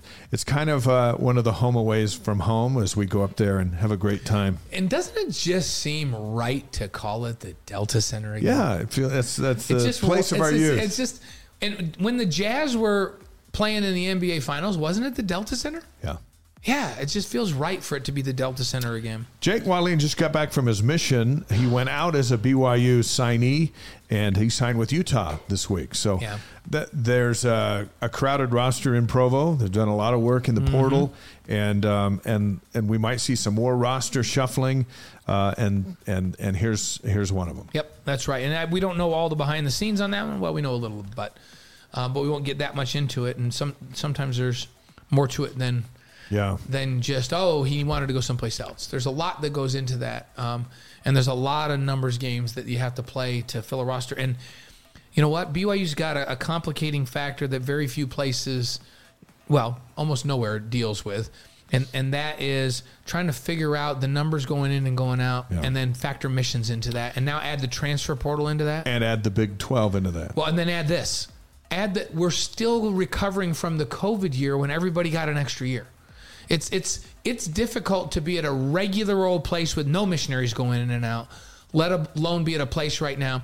And I know that every sport has had to deal with that. has Yeah. try, try to figure that out. And they're going to be beyond that, and they'll always have the mission thing, but they're not going to have the COVID thing to complicate it as well here in another year. So Track and field's got a big week. The men and women. Com, uh, they they have 64 combined entries Wow. into the NCAA West preliminary meet in Sacramento. Uh, that's the second most in program history. The BYU men are ranked number nine going in. The women are number 20. And Competition starts tomorrow, Wednesday. And you know what? When you have 64 entries, you a have an opportunity to get so many into the championships, like Texas often does, that you can win the championship. right. So this The- is a big week in Sacramento. The rankings don't always translate to how well you do. It's about depth and places and points, right? Yeah. And so, you know, so, sometimes um, you can figure, finish a lot higher than nine or 20. With that many entries, I will not be surprised if they finish higher than, than those two national rankings. Fantastic. So, how about uh, softball? BYU finished in second place at the NI uh, National Invitational Softball Tournament in Fort Collins. Um, they had a shot to win it. They were leading seven to four with two outs in the top of the seventh. Dang it. Come on! It's so hard to get that third out. And I, uh, I- Iowa went on a five-run rally, and they ended up winning nine to seven. Ah. So they went three and one in the tournament. They finished thirty-five and seventeen. Uh, they give Gordon Eakins his eighth hundredth, eight hundredth career victory. he's been on the show, and uh, congratulations. Yeah, congratulations. That, that's that is an amazing number. All 800 at BYU. yeah, and guess what? Softball's now in the Big Twelve. Big 12. They're done. They're in the Big Twelve now. So Baseball news we congratulate departing third baseman Austin Deming, today named the WCC Co Player of the Year. So a team that took seventh place, mm-hmm. Co Player of the Year. That's how good he was. He also won the league's Triple Crown. He batted a 418, drove in 66 runs, hit 19 home runs. He was on Sports Nation this morning with Cole Gamble. We had a great conversation. You can see it at BYUSN.com. It looked like at times this season he was hitting softballs up yeah, there. It was just so easy for him. Yeah, he made anything in the strike easy. zone, and he had 24 doubles, just just all over the place. Cooper Vest, a sophomore, who's going to be a big piece of the Big 12 for BYU. Uh, second team, Gamble, relief pitcher Boston Mabeus, honorable mention, and Luke Anderson, outstanding at second base, all freshman team. So Vest, Anderson, Mabeus, those will be big pieces next year. Right. So Cougs finished 24 and 28. Trent Pratt's, uh, Pratt's first full season, because remember, he took over partway through the season last year. His first full season as head coach. Up next for them is the Big 12. Speaking of the Big 12, and I got a question for you, and we talked about it today on Sports Nation. Baseball America projects seven Big 12 teams in their tournament Oklahoma, Texas, West Virginia, Oklahoma State, Kansas State, TCU, and Texas Tech. The Big 12 had seven teams in the Big Dance this last year. Oh, wow. So, who has a bigger challenge, basketball or baseball? Oh, And this morning, while you think about that, uh, I answered that I think basketball is now, after their additions in the portal, is more equipped to go in there and compete in the Big 12 uh, than baseball, considering that they're both heavyweights. You know, you get seven teams in the NCAA tournament in either of those two sports, you're dealing with something extra special. yeah, yeah. Uh, baseball's got a lot of work to do, but and I thought I think basketball's done some good things. yeah, I do. And, and I think basketball's not that far removed from being really good, where Yeah. they're an NCAA tournament team. They've been to the NCAA tournament in recent history. So it may be a little bit further. I mean, it, it's the best league in college baseball. It's the best league in college basketball. That's Yeah. I mean, you, could argue, you could argue the SEC in, in baseball too, right? Right, they're pretty good. But but in basketball, there's no doubt it's the best basketball league in the country. Not even close. If you added, as long as you still have Texas and Oklahoma, but if you combine, let's say, baseball, basketball, football, uh, women's basketball, those four combined, is the Big 12 not the best, most competitive conference in America? Football, you'd, you'd lean to the SEC, okay. Baseball, I think you lean to the Big 12. Basketball, you certainly lean to the Big 12, men and women. And, um, yeah. Would, could, would you make that argument? The Big 12 is the most competitive of those in those four yeah, sports I would say yes. in the country. Yeah. This is not all SEC. They got they got they got good teams, but they have five really good football teams, and so we'll give them that. right. But I think the other three, baseball, basketball, women's basketball, Oh yeah. go to the Big 12. Yeah, They don't go to the Big Ten, and Nope. they don't. The Pac-12 is good in women's basketball, mm-hmm. but And- that's but, it. but they're top heavy. yeah, that's it. Yep. And so, you know, kudos to the Big 12, and they, they got a lot of momentum. And that's just not that we're Big 12 homers. It's it's the facts. You know, you throw in those four sports, and Yeah. where do you go? You're throwing track and field, and you're including Texas and BYU. Yeah. you got to go Big 12. Yeah. And not and and cross country. Yeah, You're throwing you're throwing Soccer- a perennial soccer? national championship contender and other like yeah. Yeah. I'm telling you, it's yeah, and women's soccer. Yeah, it's it's it's a great league. There's no question about it. So Speaking of 12, BYU's 12 year run in the WCC is over. Um, greatest moment, what was it for BYU? oh gosh, I'm I'm trying to think of what I, I, my mind goes to the wins over Gonzaga, especially when they were number uh, one and uh, 29 and 0. Number one on the road, right? Yeah. up there was was a big big deal. Soccer making it to the championship game. They were pretty good that. Yeah, that was. I, I honestly one of the things that came to my mind was during the COVID year, and it wasn't WCC because BYU's football team was in, independent, but during the COVID year when everybody kind of shut down, BYU football just kept plugging along, and it's in the Yeah. last twelve years, and that's the first thing that came to my mind. They were in the national spotlight like no other program that year because they played games and they took that game on short notice to go back and play on the East Coast and all of that. So that was that was kind of a cold moment. It doesn't count as WCC. Men's basketball played through COVID. Yeah. And that was the year where they were on their way. Yeah, that And- was and- that was the best team they've had in the last five or six and years. Then, and then the tournament was canceled. but but I I would probably go with the women's soccer team playing in the national championship game is is the Yeah. pin, pinnacle moment.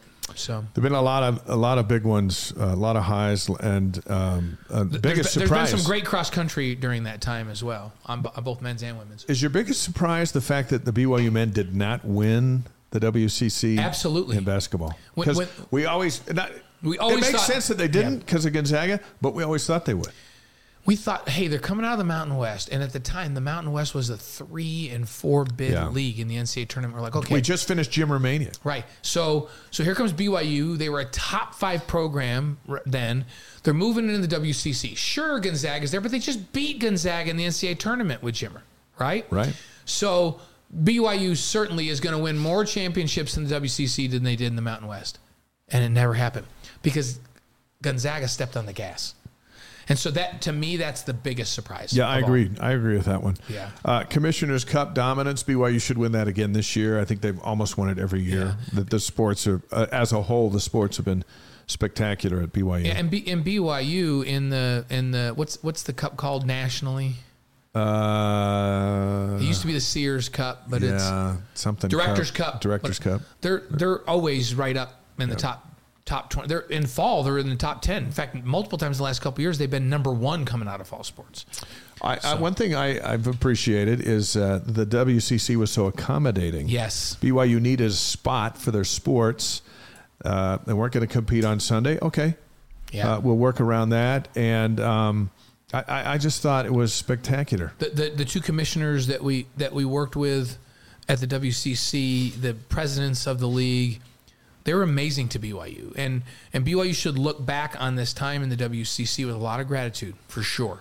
And BYU was really good for the WCC and, Yes. and, and BYU TV's growth um, over the course of the 12 years. You and I, and Spencer, and Kristen, and Jarom, and our, all our broadcast crew, uh, we got to know all the coaches, um, earned their respect, men's and women's, especially basketball, uh, and then uh, they didn't have football, but but uh, it was um, we earned the respect of the fans. Fans love seeing their team not BYU's team, their team on BYU TV in their house because they get the channel. Right. And we had to we had to win them over in that. Hey, we're not going to be we're not cheerleaders. We're not rah rah guys. We're going to call it right down the middle. They had to see it to believe it, and they saw it. And uh, and over the course of all those years calling the WCC tournament, uh, towards the end we ended up as we showed up as their friends. Hey, Right. Blaine, Dave, as opposed to oh, those are the BYU guys. They think they own this place. You know, they got a big TV truck and all. All that's true, but we were their friends in the end, and I thought that was a, a sign of BYU TV's growth. Well, and if you think about it, we did that first WCC tournament the year before BYU was in the Yeah, WCC. it was tournament. you, me, and all these teams. They're like, who are those Who guys? are these guys, right? What are they And- doing? And, and then we did it for for all of those years, for those thirteen years, really, Yeah, right? right.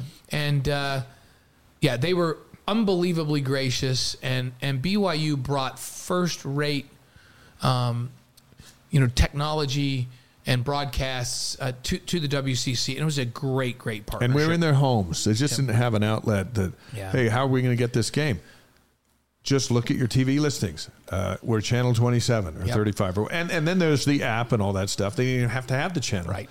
But that was a lot of fun. And I- But I thought the, the most important thing of the whole run through the WCC is they facilitated football to go independent. Right, because if they don't say, "Hey, come here for all the rest of your sports," because you know the, the that needed to happen. They they needed a landing place for everything to be able to say, "Let's make this stretch and go independent in football." And so the WCC, if, if for nothing else, and there's a lot more than this to be grateful for, we should be unbelievably grateful for that, because independence has prepared BYU and set them up to be the first pick for Big 12 expansion. Mm-hmm. And they're in, in a great position to transition over, especially with what they've picked up in the transfer portal and what they've got coming back, to compete in that league moving forward. And I, if they just stay in the Mountain West Conference, I don't think they're as prepared from a football perspective to compete at that level. And the reaction from the commissioner, I thought was was impressive. It was, all right, we knew this day was coming. Thank you for participating with us. Thank you for all that you've brought to the league, and and best of luck in the Big Twelve. Right. And everybody's leaving, um, and I just thought, you know, that that's it was a good run. It was a Yes, good run was. for everybody, and and now BYU's in in the Big Twelve, and and uh, the WCC is going to go on with Gonzaga and St. Mary's, just like it was before. Yep. Um, but hopefully they're a little better now that uh, the the exposure they got from BYU TV and Yep. playing the Cougars. I know they got on ESPN a lot more, and and uh, so it was. It's good to have over, but as you look back, it was a fast tw- twelve years. Who can say that was a fast twelve years of anything in life? That was a fast twelve I feel, years. I feel like it was a fast 12 years for Yeah. sure for we, us. We put on a lot of miles. yes, we did. We ate a lot at, at the Orleans Arena. Uh, no, we ate too much at the Orleans Arena because it was our only option. That's right. That's right. So- All right, let's. Uh, we love rankings, and some rankings came out since we were last together. Uh, seven BYU grad schools among the top 100, uh, according to U.S. News, and they looked at 10,000 graduate and specialty programs. And uh, this is not just a sports show. We thought we'd roll out the rankings. That's it's pretty right. cool. Let's start with the law school, um, which was the highest rank. Well, no, accounting. We're going to get to that at the end because Right. the accounting program is ridiculous and always has been. But the law school, highest ranking ever, number 22 law school in the country. Do you think if we get a power forward, the law school can crack into the top 20? I th- you know, here's here's the thing about Our quarterback. They always are ranked the top value. So the, when you look at tuition for the value of what you get at BYU's law school and then the job placement and potential earnings, it's always right at the top every single year. But 22, it's the highest ranking ever for the law school. MBA ranked 35th. MPA 57. Yeah, that's Gavin's got his MPA, Yeah. so top 60 program. That's pretty impressive. Speech and pathology, 63rd. Pretty, pretty impressive. So Math 86. This is uh, again they they rated thousands, thousands of programs. 10,000 grad and specialty programs. Nursing, 89th. So very good nursing school. Computer science, 97th. and accounting in a specialty grad ranking number four. Yeah, they're it's like BYU, MIT, like, like every big accounting firm in the country has somebody in the upper rankings of the running that company that's a BYU MAC, Yeah. Ma- Masters in Accounting grad. Congrats to all those programs. Yep, fantastic stuff. Movie night at LaVell Edwards Stadium. They announced it today. It's coming back. This is a cool thing, and Blaine will announce the movies here in a moment. But what it allows you to do, you got to go to the stadium uh, and set up uh, blankets down on the field. Same field that the guys will be playing on, or you can go sit in the stands if you want to do that. The concession stands are open, so you can get nachos and all those things.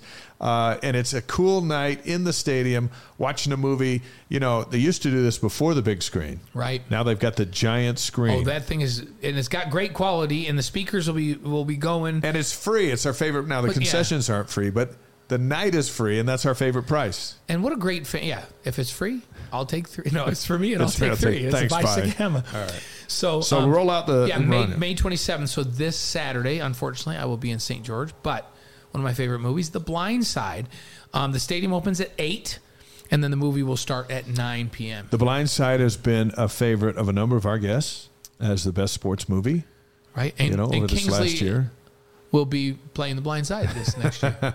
You know, from my house, I can get the binoculars out and I could watch The Blind Kingsley Side. Kingsley and Nani, we got to have them on as guests. I, I like that recommendation. Is that like confirmed? Is that a thing? Well, Amber and Amari I confirmed it. I We'll think have to so. check that out. All right, and then, there's uh, the second night. Yeah, so June 23rd, which we're going to try to make, is my favorite movie, Remember the Titans. The stadium opens at 8, um, and the movie starts at 9 p.m. that So night. So grab your kids if you're in Utah and you can get there, or if you're out of If you're Utah, you can plan on it. Yeah, and then don't forget on the, what is it, the 1st of July? Stadium Fire? So a couple weeks after that, June 23rd, Remember the Titans. Fill that place up for I like that idea, movie night. Yeah, I love it.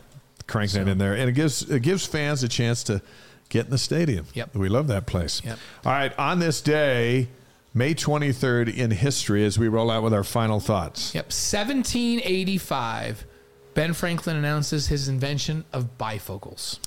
Now, on occasion, you and I will both put on glasses because we need to see better. Put some readers on. Thank you, Ben. I don't do bifocals, but I do oh, readers. Yeah. So, 1788, South Carolina becomes the eighth state to ratify the U.S. Constitution. Way to go, South Carolina. The first Preakness Stakes take place in New York on this day, 1873. They just ran the race again last Saturday. They've been running it since 1873. Yeah, Wow. that- that's wild. How about 1922? Walt Disney incorporates his first film company. It's called Laugh-O-Gram Films. And I think they were cartoons, right? They have to be if it's Laugh-O-Grams, yeah, Laugh-O-Gram right? Mickey Mouse or Walt whatever. Disney. Boy, Walt, 1922. Walt Disney has um, certainly had an impact on the world. Mm-hmm. 1963, this is an interesting one. NBC purchased the broadcast rights to the AFL championship game uh, for $926,000. This is before they merged. It was before there was the National Football League and the American Football League. It wasn't the AFC and the NFC back then. No, nine hundred twenty-six thousand dollars. Wonder what that would go for My today's goodness. Well, hey, a The- the, deal's over ad. billions of dollars. A 30 second ad's millions. Yeah. All right. So, All right. how about 1984? Indiana Jones and the Temple of Doom is released released in the United States. Are you going to the new one? You know what? I I I've read some reviews and they're not that great, and I They're was kind of great, disappointed. but it- it's But I think I will. It's nostalgic. I didn't really love the last one. I thought that was a little weird. Yeah. Um, I, but uh, Diane and I watched um, the uh, one with Sean Connery the other night. Still a classic. Mm-hmm. Yeah. I think that's my favorite of the group. Uh, the the original's good, but I loved the uh, the one with Sean Connery. Yeah, I I've just saw the coming attractions. We were just at the movies the other night, and and I saw the coming attractions, and I was like, ah, we're gonna go to that one. Yeah, you have to. I think we're gonna go to that. 1985 on this night, President Ronald Reagan honors Jimmy Stewart with the Presidential Medal of Freedom Award. 1985, and of course we we we uh, we know Jimmy Stewart from Mr. Krueger's Christmas, Right. which is a classic, uh, a classic individual honored by President Reagan. You know what? Uh, this one I put in for you. We, we could use a little Ronald Reagan these days. I somebody's been posting clips of funny things that he would say from the podium. Jokes. Yeah, he's just he could deliver a line like nobody else, and he could just bring people together. We need a little coming together, don't we? Yep. 2000. I know you put this in here for me. Oh, absolutely. Eminem releases his third studio album, the Marshall Mathers LP, and it becomes the fastest ever selling studio album. Isn't that interesting? That Eminem would put that out and gone. Bam. Yep. And then he was at the Super Bowl the other day. Yeah, and who, right? pro- A who produced. Eminem? Dr. Dre. Dr. Dre. Of course he, He did. discovered him. So Birthdays on May 23rd, 1060. We're going old You're- school because I thought this was interesting. Yeah. Philip the First, known as the King of Franks, biggest hot dog consumer in France. yeah, what's the best hot dog? What do you think is? Well, the best one I've ever had. No, Dodger dogs were fine, but the Wrigley Field hot dog is is the best, bar none. I had a dog at Fenway a couple weeks ago. Was it good? So good. There's nothing like a dog. I don't know why they taste better at the ballpark and dog they're made in and, mass. A, and, a, and, a, and a Coke at a Did you at a baseball see game. See now? I will drown uh, my hot dog in ketchup and mustard. That's just how I roll. Does I put what do you ketchup, relish, and mustard on mine, but I, Okay. s- I don't All do right. the onions. I No. like the onions, but I don't do them because you got to sit and talk to people. I don't need a fight. I don't. I don't need to fight with my lunch. I just Yeah, want There's no reason. ketchup and mustard. So, um, how about 1952? Marvelous Marvin Hagler, a boxer. Um, that was his birthday. he was in some May classics. 23rd. 1958, Drew Carey, Price is Right. He's still doing it. What was that show he had on that sitcom? What was that? Cleveland. It had something to do with Cleveland. Yeah, he, It, he- it started with that Cleveland rock funny. song. I like when Drew Carey and all of his buddies get together and they do improv stuff. Yeah, they're really yeah. good. That's a talent. So, hey, 1974, Ken Jennings, BYU alum, the highest earning American game show contestant in history. He won on five different game show shows, including over 4.5 million on Jeopardy. Ken Jennings, 1974, May 23rd. You know what? He hosts Jeopardy now, doesn't he? Yeah, he? he does. I, I I don't know if he's a full time host, but he's doing some You know of it. what? We got to get Ken Jennings on this show. Yes, yes, we do. We got to figure out a tie to Ken Jennings. Anybody has a tie to Ken Jennings? DM us and let us know. The interesting thing about his deal uh, to be a successful game show contestant. So we have guests on here all the time. They don't know the questions we're going to ask, and um, and we give them time to think about it, and they come up with their answers. These game show guys, here's the question, answer. Bam, you just bam. gotta have all of that. Your mind works differently, and, and know a lot about a lot of subjects. and he does that. And, uh, And you can't be a you can't be a jack of all trades. You got to be a master of all trades to do what Ken Jennings. And you almost it's almost like playing golf. You can't think about what you're going to do. You just have to react and then just hope you're better than the other three people who are just as smart as you. yeah, well, as they So- say as they say in Boston, that guy Ken Jennings wicked smart. He is wicked smart. Wicked smart. Wicked smart. Uh, deaths on May 23rd. There were some interesting ones, so I thought would would Yeah. uh, acknowledge those. 1934, Bonnie and Clyde, outlaws, gunned down by police in Louisiana. Yeah. that was the end of Bonnie. That was the end of it. So it never it didn't end well. No, The uh, cli- life of crime never ends well. it never does. So 2002, Sam Snead, three-time Masters championship, died on May 23rd. And our Slamming friend- Sammy Sammy Snead. Our friend uh, Dan Forsman knew him. Yep, yep. Uh, 2017. Remember last week we had We're talking about uh, Pierce Brosnan. yeah, Uh, Roger Moore Yeah. died on this day. 2017. Um, it was a Pierce Brosnan birthday, not a death. That's way, right. And and Roger Moore was the, an older James Bond. I thought he was a pretty good. I, when I was in high school when uh, uh, the looks to a kill or something. Duran Duran sang a song about, but that Oh. was the title of the movie. Roger Moore was it for was James Bond for a long time. He's Yeah. like he's a lot of people's James Bond. I I like Daniel But Craig. We I like talked about Daniel this Craig. last week. I like Daniel Craig. I also think Pierce Brosnan was a great, great um, James Bond. I So, didn't have a problem with any of the James Bonds, uh, and we're curious to see who the next one is. Yeah. Um. Who's the the um. you Timothy know- Dalton was in there. Yeah, I didn't have a Timothy problem with him either. Yeah, he was okay. I they thought were all was good. They they moved him out real quick. Right. Our Y's Guys inspirational quote of the week from Sam Snead, appropriately. Yeah, appropriately. He said, "Keep close count of your nickels and dimes. Stay away from whiskey, and never concede a putt." That's words to live by. That's right. I was like, "Ah, that's good." It's Count good. your nickels and dimes, stay away from whiskey, and never concede a putt. We've conceded putts. Yeah, Sam. Snead was not. No, you put that. What's it like out. two inches? Put it out. Put it out. Yep. That's how he rolls. And save your nickels and dimes. We thank Amber and Amari Whiting. They're fantastic. It's fun. To, eh, Amari doesn't act like a freshman, No, I mean she's been in the program since January, but she's but she just walked at Timpview, you know, ceremoniously. I mean, she's still that young, but I think she's going to be she can fantastic. She can flat out play. And and I was watching film of this um, Jenna Asai, the transfer from from Oregon. She can She's fantastic. Yeah, they're they're they upgrade. They have great talent. And we all know the the Woolston athlete from Lone Peak. She lit up the state of Utah. I think best player in the state. Um, I, there's some firepower that wasn't there last yeah, year. now they're going to be young, but this team will grow into that league for sure. yeah. So Podcast will be up tomorrow. Uh, share it with your friends, and we encourage you again to to go to our YouTube page and subscribe. Just it's free, and it'll help us grow the show. So we would surely surely appreciate you doing that. What are you most interested to hear from Jernaro Gilford next week? Yeah, I, you know, he's got some newcomers playing corner, and he's got some coming back. I just want I want to understand where he thinks these newcomers fit in, right? And and then how the depth's going to play out because we know BYU you got to have at least four good corners. Does he does he feel like he's got four Big Twelve corners? I think he does, but I'm interested to hear what he says. So he's next week. What I would like to hear next week is that you got the raccoons out of your house. Oh my goodness, this afternoon. It's like four weeks, right? I had lightning either strike my house or strike by my house. It was really and, close. And fry the circuit boards on all three of my garage door openers.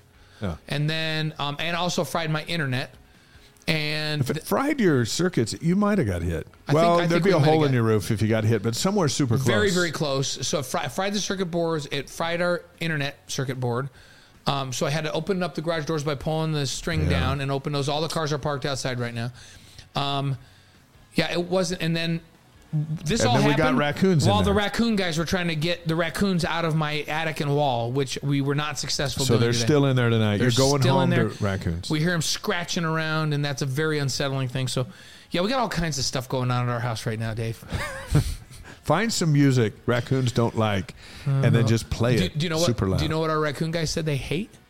what Back in Black by ACDC. they do? Yeah, he said we just we will put a speaker in there and How lower do it they down not in appreciate and, pl- and play Back in Black as loud as we can, and they don't like that.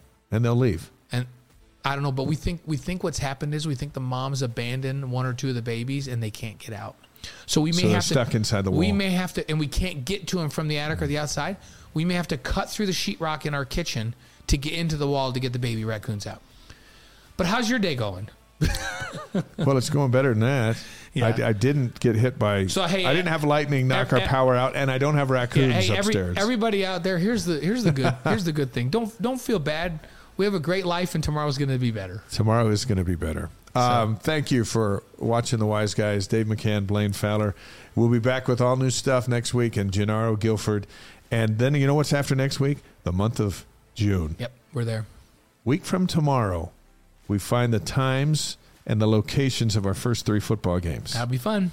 The calendar just keeps moving. Thanks for See listening, everyone. week. See you.